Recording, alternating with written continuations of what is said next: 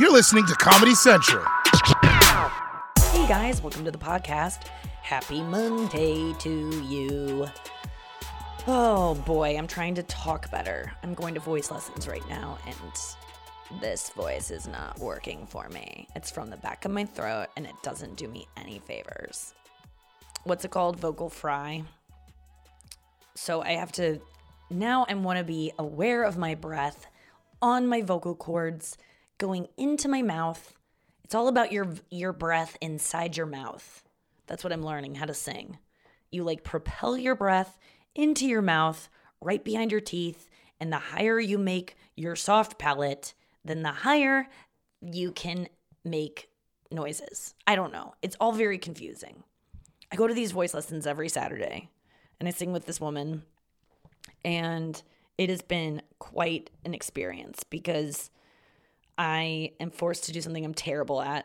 Like I'm really forced to sing some stuff that I'm I'm is out of my vocal range. My voice is cracking. It sounds fucking awful. And um and it's hard because my range is like somewhere down here. Like I do better with like lower stuff and she's making me sing all this high stuff and I sound bad. Really really bad and I just want to fucking throw my pickleball racket down and stomp off the court. But it's forcing me to just persevere and to like get past the uncomfortableness. And I actually talked to her a lot about that. Cuz while I'm singing, I will start to like almost hyperventilate because I sound so bad and I and in my head I'm like you sound like crap. You're bad at this. And then I start thinking about every bad thing that's going on in my life. It's really weird. I get really meditative when I'm singing these like weird folk hymns. Like I was singing Shenandoah. And I, in my head, I was thinking about everything I had to do that day, everything I was um, had to do tomorrow, all the things I have to do next week. Oh my God, you need to find a place to live. Oh my God, you need to pick out a car. I mean, all of these thoughts are coming up while I'm also trying to be aware of my breath and where it is in my mouth and not um it's it's just singing is fucking complex, dude. It's like playing an instrument. It's very hard, and I'm and I'm not good at it. I have an, enough of a natural ability that it got me in the fucking room, but that's like saying that you have arms and so you can play tennis. It's it it's it doesn't really mean anything. Technically, my my voice is garbage, and I'm gonna work at it, and it's gonna be better but it's a long road ahead of me and it's so frustrating because I thought I walked in with a lot more talent than I do than I do have. But it was therapeutic because I ended up talking to her about how like this is helping me get past all the things. If I'm not good at something right away, I want to give up. And I'm not giving this up because I pay for the lesson and I have to get through it. An hour of just like singing and I know how to get through a lesson and not get anything done. I'm maybe an expert in that because I took guitar lessons a lot in my life and I wouldn't practice. I would go into the lesson not having practiced, embarrassed, mad at myself, and thinking, how the fuck am I going to get through this hour? It's like I haven't done anything since the last time I met this dude. And the last time I met this dude, I was worthless. So I'm just going to, this is a waste of his time. It's a waste of my parents' money. And so instead of being a disappointment to him, I would just gawk over his skills and then have him just fill the lesson with him doing like riffs and me going, Whoa, so tell me more about that and just having him like talk about himself. Oh, hours up. We didn't do anything. Oh no. And then I would walk out with my little guitar and I would wait in the parking lot for my mom to come pick me up. But in the music lesson, I know how I can be she she likes to talk to and I can get her going off on a subject. So I can waste time. But we're actually, she's actually not, we're not wasting time. When we talk about stuff, it generally is like about my emotions around singing. It's very emotional. And singing is emotional. Music is emotional. And that's why it's all tied together. And I was good at comedy right away. That's why I stuck with it. Thank fucking God I found something that I was naturally good at. I don't know what I would be doing now. But singing is really hard and I'm and I don't know. I just I compare myself to Taylor Swift, and I know I sh- shouldn't. And like really good singers, and you just uh, there's no winning there. They're so good, and I just get so mad at myself because my voice does not do what it, I want it to do. I felt that way in acting classes too. And that's really frustrating because it's just talking, you know? And it's and it's just uh, rehashing emotions that you have already lived and all you have to do is like find those emotions and then do them again. And that's what fr- frustrates me about like um, playing guitar. It's like I have the same fingers as a really good guitarists. I have the same muscle groups. I have the same I I have total ambidextrousness, dex or dexterity. You know, like when you look at someone, you're like, I have all the things they have. Why can't I just do it? And of course, it's about skill and practice and accruing like muscle memory and all that stuff. But on paper, I just should be able to do it. And that's what, for oh my God, so many acting classes, I would just sob out in. And it would just, and I feel this. It's weird because I would feel the same way in the in the singing class. I'm just a little bit stronger now and a little bit better at at pushing my emotions down. But I almost burst into tears at this lesson because I was just feeling so bad about myself. And I I remember taking an, an acting class in 2006 when I moved to LA, and I just cried so much in front of my whole class because I could not get it down. I could not get out I knew what I wanted to do and it wouldn't come out of my head. It's so frustrating. And that's how I feel with music. Why doesn't it why doesn't the sound that I want to make come out? Why don't I Have you ever recorded yourself singing? Like sometimes I sing and I think I sound amazing and then you record yourself and you listen back and you're like, "Holy fuck." I mean, that's I mean, I did that with my stand-up comedy act from January. I listened back to that thing. I'm like, oh no, you thought you were good? What's the answer? I mean, honestly, the answer to happiness for me is not ever listening to myself. Not in like my own, like, not, I do need to start listening to myself in terms of like when I don't want to do something, saying no to it. Done a good job of it this weekend, bad job in some ways. I'll get into that in a second. But listening to myself on recording, no good. Only makes me feel bad brings me truly no um, relief. It is good to do because you learn from it and eventually get used to hearing your own voice and you get past it and you can kind of have a objective opinion of yourself. Um, but that it brings me no, nothing but bad stuff to listen to myself or to watch myself. The other night I was on To Tell the Truth on ABC, NBC, whatever the fuck, CBS. I don't remember. I think it was ABC and it, we shot it in November. And um, boy, I was just like really hard on myself watching it. My parents made me watch it because I don't let them watch anything when I'm I've been on TV a lot of times since I've been home and it's always like airing in the next room and I'm like I you can record it and you can watch it when I'm not around but I don't want to be here for it. Don't like watching myself. And they're always like, "Why?" And I'm like, "Because I already feel like a fraud. And when I see it, it only confirms it. I've never, it, there's been times that I get to watch myself and I go, oh, it's not as bad as you thought. But generally, it's even, it's as bad as I thought or worse. So it's just not good for me to watch. But I watched the, To Tell the Truth the other night and I was disturbed at the veins coming out of my neck. I thought one of my eyes looked lazy from having injections in my face, which it did. I looked weird. I had too much work done. Um, I don't think many other people would notice it, but to me, it really stood out. And I was like, and I was mad. I learned, you know what? Actually, it was good to watch because I learned a lot. I learned that the next time I go on TV and I'm going to be on camera, even when I don't, when I don't think the camera's on me, keep having a good time. Because so often when you do those those um, game shows, it's really cold in the studio, and I'm always fucking freezing. And when I'm freezing, I'm in a bad mood and they're really long shows and the taping usually takes a really long time and sometimes you can get bored and distracted and annoyed even though you're making so much money for just being there playing a game show and I should be grateful. Sometimes it's hard to like keep a chipper demeanor. And the next time I do one, boy, I'm going to be a little chipper chipmunk the whole time. I'm going to be smiling and having a good time. I'm going to force enthusiasm because that looks better on camera. And I was watching myself being like, come on, bitch, cheer up. But I think I was just depressed that day. I don't know what about, but it kind of showed on my face. It was a good show, though. I was pretty funny on it, even though some of my jokes went over people's heads. And not because they were so brilliant, but because they were just too weirdly subtle for like a game show. And you need to you can't be really be subtle in those moments. You really got to come out like with a big old punchline and make make uh, bigger, more obvious jokes.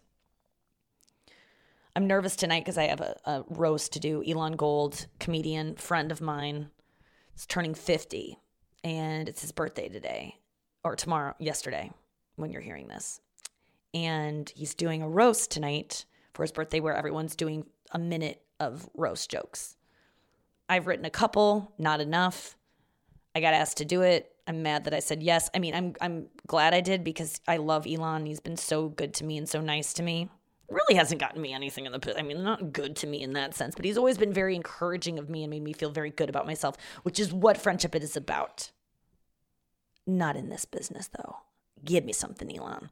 No, he's always inviting me to things and he's just um he's just a really nice guy. So I'm happy to be I I I said yes immediately and now the day has come to roast him and i am not prepared. I feel resentful that i have to like put on makeup and probably wash my hair which i haven't done since tuesday.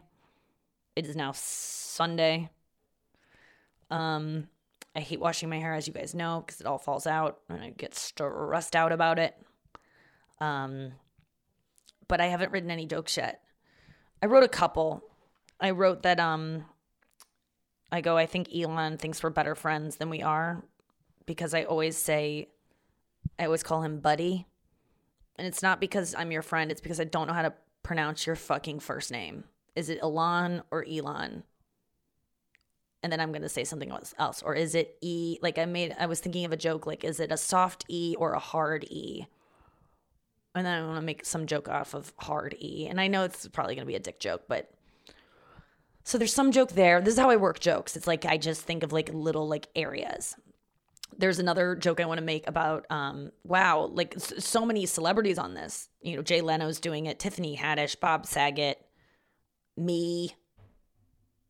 You know, who said no to this? That's who I want to know. And how? How did they say no? Who's their therapist? Can I talk to that person? How do you have the self esteem to turn this down and to literally do anything better with your time? I live with my parents and this is annoying for me to do. I have nothing more to do than to go in the other room and watch season two of The Good Place, which is actually a real slog to get through. I don't know. I don't. These are all just me, uh, just sh- attempting. These are just areas I want to go into, but I don't. He does a lot of voices. He does Stern. He does. Uh, Jeff Goldblum. So I'll probably make a joke about that. Um, but I really don't know how to pronounce his first name. And every time I see him, I freak out about his name. I don't know what to say. Elon or Elon. Because either one is like, is right. There's one that's right and one that is going to sound weird to him. And so I always just go, hey, buddy. And I think that's why he thinks we're closer. I mean, that joke is just true. Have you guys seen um, that new Netflix documentary, The Social Dilemma, yet? I watched it with my parents last night. We watched the first half. I like to split up movies. Movies are too damn long, and it leaves you wanting more. You're excited to get back to it. I like everything to be in small little increments. Like I said, I've been watching The Good Place. My parents and I are watching it. Season two, guys. I, I don't know. season one really was gripping. I loved it so much. I'm really having a hard time having fun in season two. We are going to stick through it, but I need your support during this time. The Social Dilemma is the movie that kind of goes along with the book Irresistible, which I recommend so much more than the movie. Everyone, everyone after I talked about the the book Irresistible, not everyone, but a lot of people DM'd me and said, "Hey, check out the movie The Social Dilemma." And I've only seen, you know, the first 46 minutes of it, but um it's not as good as the book. It's just scratching the surface of this book that is not hard to read. It's actually a fascinating read. And I'm only halfway through the book, but I, I've already gotten way more out of the book than I did the movie. But the movie's good, and it's a good place to start if you want to just educate yourself about how this shit is programmed to make us all feel terrible about ourselves. It's designed that way. It's designed so that we feel insecure and it fucks with our our our brains. and they know we get addicted to it and they like that we do and they design it that way. It's so bad. I've like I've said uh, last week, I took Instagram off my phone. I think last Monday, and I have no plans of putting it back on my phone. I re download it every time that I want to post something, and then I take it off again. It's actually is on my phone now. I'm I'm lying when I say that, but I have a a, a limit on the app now. Forty minutes of um, social media a day. It's annoying because you can't set a limit for an individual app. You can just set them for like Twitter and Instagram, and then you give it a time limit, and it's like between those two things, you can set a time limit. So yesterday I set 20 minutes and I wanted 20 minutes for each of them, which I thought is what I was doing. Then I got kicked off after I used up 20 minutes for both of them and I was annoyed. So I put another 20 minutes on. So it's 40 minutes a day for social media. That is it. So I'm in and out. I run in like I'm going in a grocery store without a mask on. I do. I, I do. I get in and I don't look at anything. I don't scroll. I don't want to see anything that's triggering and I get the fuck out. I check my DMs to see if anyone with a blue check mark has DM'd me. Maybe my future husband. No, I I, I check my DMs and then I, I leave and then I post a little thing or two. But um, yeah, you got to check out the social dilemma.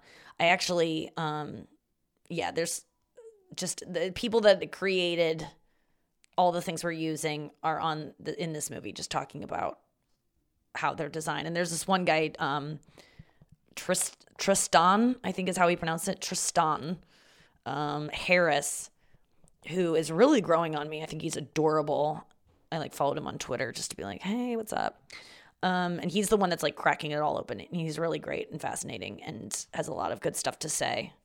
And then there's this other guy from Facebook who is really hot, and I definitely Googled him, but he's like, as I'm Googling him and writing in married, you know how you Google someone and you type in wife? As I'm writing that on on the documentary, he's like, and and I try not, and I'm tucking my two children into bed, and I'm like, never mind like how I'm watching these documentaries about like these horrifying things and I'm like you know combing for dick dick that I'm not even open to. I mean like let's be honest with ourselves. I am not open to anyone right now. Got asked to go on a hike last night. Said no to that for this morning. Instead, I went to Starbucks this morning and I wrote 36 cards to people who bought things from the postal U.S. Postal Service. Like a month, uh, about a month ago, I posted something online that said if you buy something from USPS.com and send me the receipt, I will send you a thank you card to the first 20 people. Well, I got inundated immediately with so many people that bought stuff. And I pretty much just screenshotted for a while everyone that sent me a DM. And it I think it's something like 55 or 60. So I'm half more than halfway through um, all of the, the cards I had to write so many. My hand felt like it was going to fucking fall off today, but I wrote like really nice cards to literally everyone. So that was it was nice to do though. It feels good to like write a letter. It was I was writing bizarre things. I mean, people are going to get cards from me that are going to make them concerned for my health, um, my mental health, and my physical health. Just coughing all over the cards, splattering the ink. No, I was in a Starbucks. I had a mask on, and I wasn't coughing because you my friend Michael Anthony, he's a local comic here. He has a great joke about how he's like, I haven't coughed in five months. He's like, I do all my coughing at home. Like you got to you got to do everything. You got to wait until you get home in the privacy of your home. It's like racism now. You can only be racist inside. He's a black guy, so you can say that. Um, but yeah, so I did that today. I was supposed to go on a run tomorrow. Um, well, I just got asked to go on a run by the guy down the street, the neighborhood kid he texted me, Hey, do you want to go on a walk or run around with your dogs at, and then he said, the school that I live by tonight. And I said, No. I said, Thanks for asking me, but I'm going to pass. And I feel guilty about it because why can't I go on a run with a nice guy who likes me? Um, and it's because I it's, I don't feel lovable, maybe. Um, I don't really want to get to know anyone right now because I don't feel really good about the state of my life. Maybe. Um, I like being with my parents more than new people, definitely. I want to watch the rest of the social dilemma. Yes. I need to write jokes for the Elon Gold roast that is giving me no money and it's literally 60 seconds and I'm probably going to o- overwrite it so much and it doesn't matter. And yes, I just don't want to I don't want to hang out with anyone. That's not true. I did enough socializing last week. But I like being alone. I really really like being alone. I did a Zoom hang with my girlfriends on Friday. That was really fun. We all had a really good time. I don't know. I, I like that. I would like to keep that. But I don't know. I'm not just like, I'm just not dying to, to hang out one on one with people. Certainly not any boys. And I'm 36. I mean, I should be putting myself out there a little bit more. But that's why I'm trying to get a reality show to force me to hang out with men not just men, women too, and not romantically. I mean, just like as friends. I I just I don't know what what's going on with me. But you know what I think is going on with me is the goddamn phone. I'm watching the Social Dilemma show, and they said that millennials who are addicted to their phones don't go on dates. Millennials aren't like meeting each other. They're not dating. They don't have at all. Like there's a huge drop in it because people are so isolated with their phones. I would rather be on my phone than with people. It has gotten to that. There's something wrong there. But I feel it. And now that I'm not on Instagram, all I want to do is just go read books on my phone alone in my room. It is my biggest joy. I love it. I've been getting into books so much again and just really like kind of becoming one of those girls that like you know, Belle in Beauty and the Beast. Her head's stuck in a book. Okay, this is that's okay to do when you're like an adolescent girl and you're going through like a phase and you don't have any friends and you're uh, you feel like your books are your only friends or the spider in your fucking bathroom named Trevor who hasn't been around for 3 days. Yeah, Trevor, I'm talking to you. Wherever you are right now, no longer living behind my toothbrush holder. I used to see Trevor every single day. For 3 days Trevor and I had a thing going on. I was like really getting along with the spider in my bathroom. I'd accepted that he was there to stay. He had accepted me. He was not scurrying away every time I ran in. Like, seriously, I was getting like, I was building a rapport with this fucking in- insect, arachnid. And then all of a sudden, one day, he just is gone two days ago. And it was right after I told my dad about him. I finally confessed to my dad that I had made friends with a spider in my bathroom named Trevor. And then my dad asked me about Trevor yesterday, and I was like, I don't want to talk about it. I haven't seen him for a couple days. And it's true. Every time I go in there, I like turn on the light and I go, and then he's not there. And just his web is there. His web of lies. What was I saying? Yeah, so I've been reading like a fuck ton, but I love it. I love it. But then at what point, I was talking to my therapist the other day, I was like questioning everything about everything I do, anything I enjoy, I think I have a problem and I have to quit it. And I feel like I'm being antisocial, which reading is antisocial for sure. Because I like reading in my bedroom, under the covers, laying on my stomach with my sleep mask right above my eyes so that when I get tired enough, I pull it down and boom, I'm out. I have my white noise machine blaring as I'm reading. You want to hear what it sounds like when I'm reading? This. And then I read, and it's the best. I'm reading a couple books right now. Let me walk you through them. Irresistible. I'm reading that. I'm 47% of the way through on that. Um, like I said, I'm reading Utopia Avenue by David Mitchell. My dad and I are both reading that. It's okay. I downloaded the sample and um, I got through that pretty quickly. That's what you can do on your phone. If you want to just try out books, you can download the sample. And um, it gets you about 40 pages in. And uh, and I and he has the library book and he's really he's he's really like weird about me like if, if he catches that I'm reading his library book, he's gonna be like, get your own book. I just know it. So I have to sneak his library book to catch up with him because I don't want to download it because it's fifteen dollars. And I'm like, this book isn't good enough to spend fifteen dollars on, but I'm gonna have to because he's getting mad at me about it. then I'm reading this book about a girl. Um, let me pull up the cover. It's really obnoxious to be honest with you. I'm I'm kind of annoyed with this book. And so many people have recommended it to me over the years, honestly. Um, people have recommended it to me because it's about a girl with um, you know, uh, bulimia, anorexia um, memoir. It's called Wasted, and it's by Maria.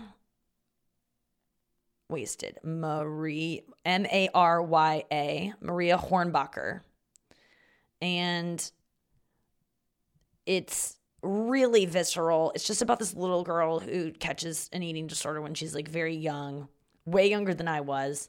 And it's all about bulimia. And then she switches to anorexia, which for me, I started with anorexia when I was 18 and then I switched to bulimia for like uh, like a year, but it she just goes into like visceral description of it.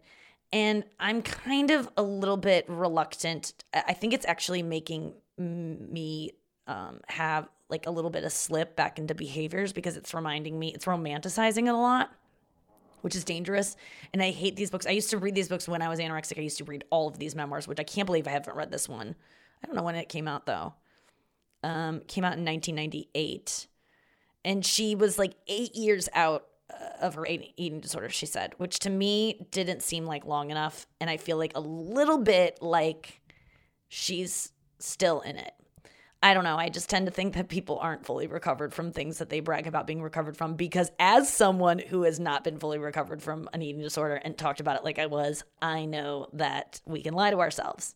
Yeah, the behavior can get better, but you're still doing weird stuff with food. And I just don't, I, I just don't trust this. The, the, like, I don't, it's not that I don't trust people with eating disorders, but I have been a person that has it and we're good fucking liars.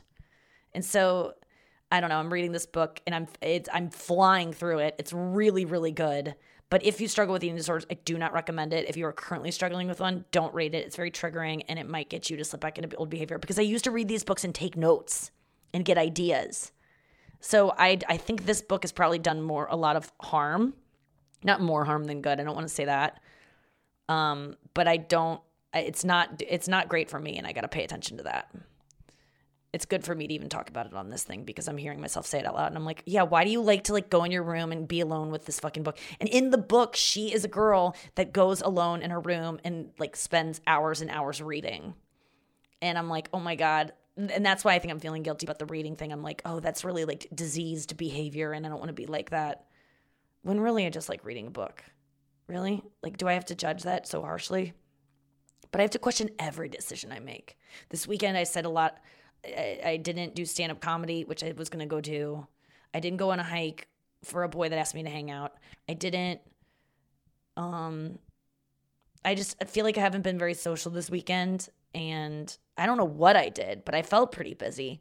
But I just feel bad. I feel guilty about the choices I've made, even though I made choices that I thought were good for me in the in the in in the moment. You know, I had a good weekend. Why do I have to ruin it by being like, well, you didn't do this and you didn't do that? I did a lot.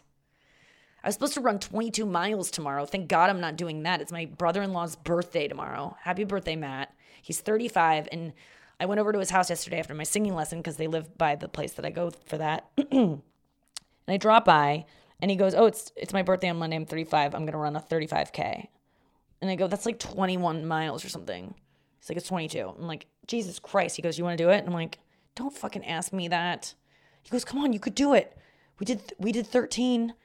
Did you suffer after that? And I was like, No, I didn't. It's actually very it wasn't I'm not gonna say it was easy because during it was hard, but it was the kind of hard that was like really rewarding and like not un undoable for me. Like it was it was it was actually really, really fun to accomplish something that was that hard. But it wasn't I could do 22 miles. I know I could. So I said, yeah, let's do it. He talked me into it. I was like, I'm going to run 22 miles with him and his boss friend. He has a friend who's also his boss, and they they do that guy does like ultra marathons. So 22 miles is nothing for that dude. So we are gonna do 22 miles tomorrow, Monday, when you're listening to this. I was supposed to be running, and then Matt today came over and goes, I can't do the run. I stepped on a skewer, and I was like, my voodoo doll worked. I was like, thank fucking God, because I would have been running 22 miles. We're going to do it next weekend, I think. I know that's insane, but I just need to do, I want to do something that's, I felt so alive after I did the 13 miles. And if I do 22 miles, I'll know I'll be able to do a marathon. I don't ever really need to do a marathon. I know I'm trying to divorce myself from having these goals because that's one of the things I'm reading about in the book Irresistible, which I really recommend. It's like um, we set these goals for ourselves. We have these fitness watches on that make us feel bad about not doing 10,000 steps a day. And so we go out even when we're tired and we do things we don't want to do. And And goals are just they're killing us and they're making our lives miserable. And but it's it's honestly not a goal of mine to run 22.78 miles. It would it, I would only do it because I honestly think it would be fun. So I'm going to do it next weekend. But I am not doing man, I was going to do it right as you're probably listening to this. I was going to be on a run and I'm so grateful I'm not. I don't know what I'm doing right now, but it ain't that. I hope you're having a great day and I hope we have a great week together here on the podcast. I'll talk to you tomorrow. Squirt, squirt, jackpot. This has been a Comedy Central podcast.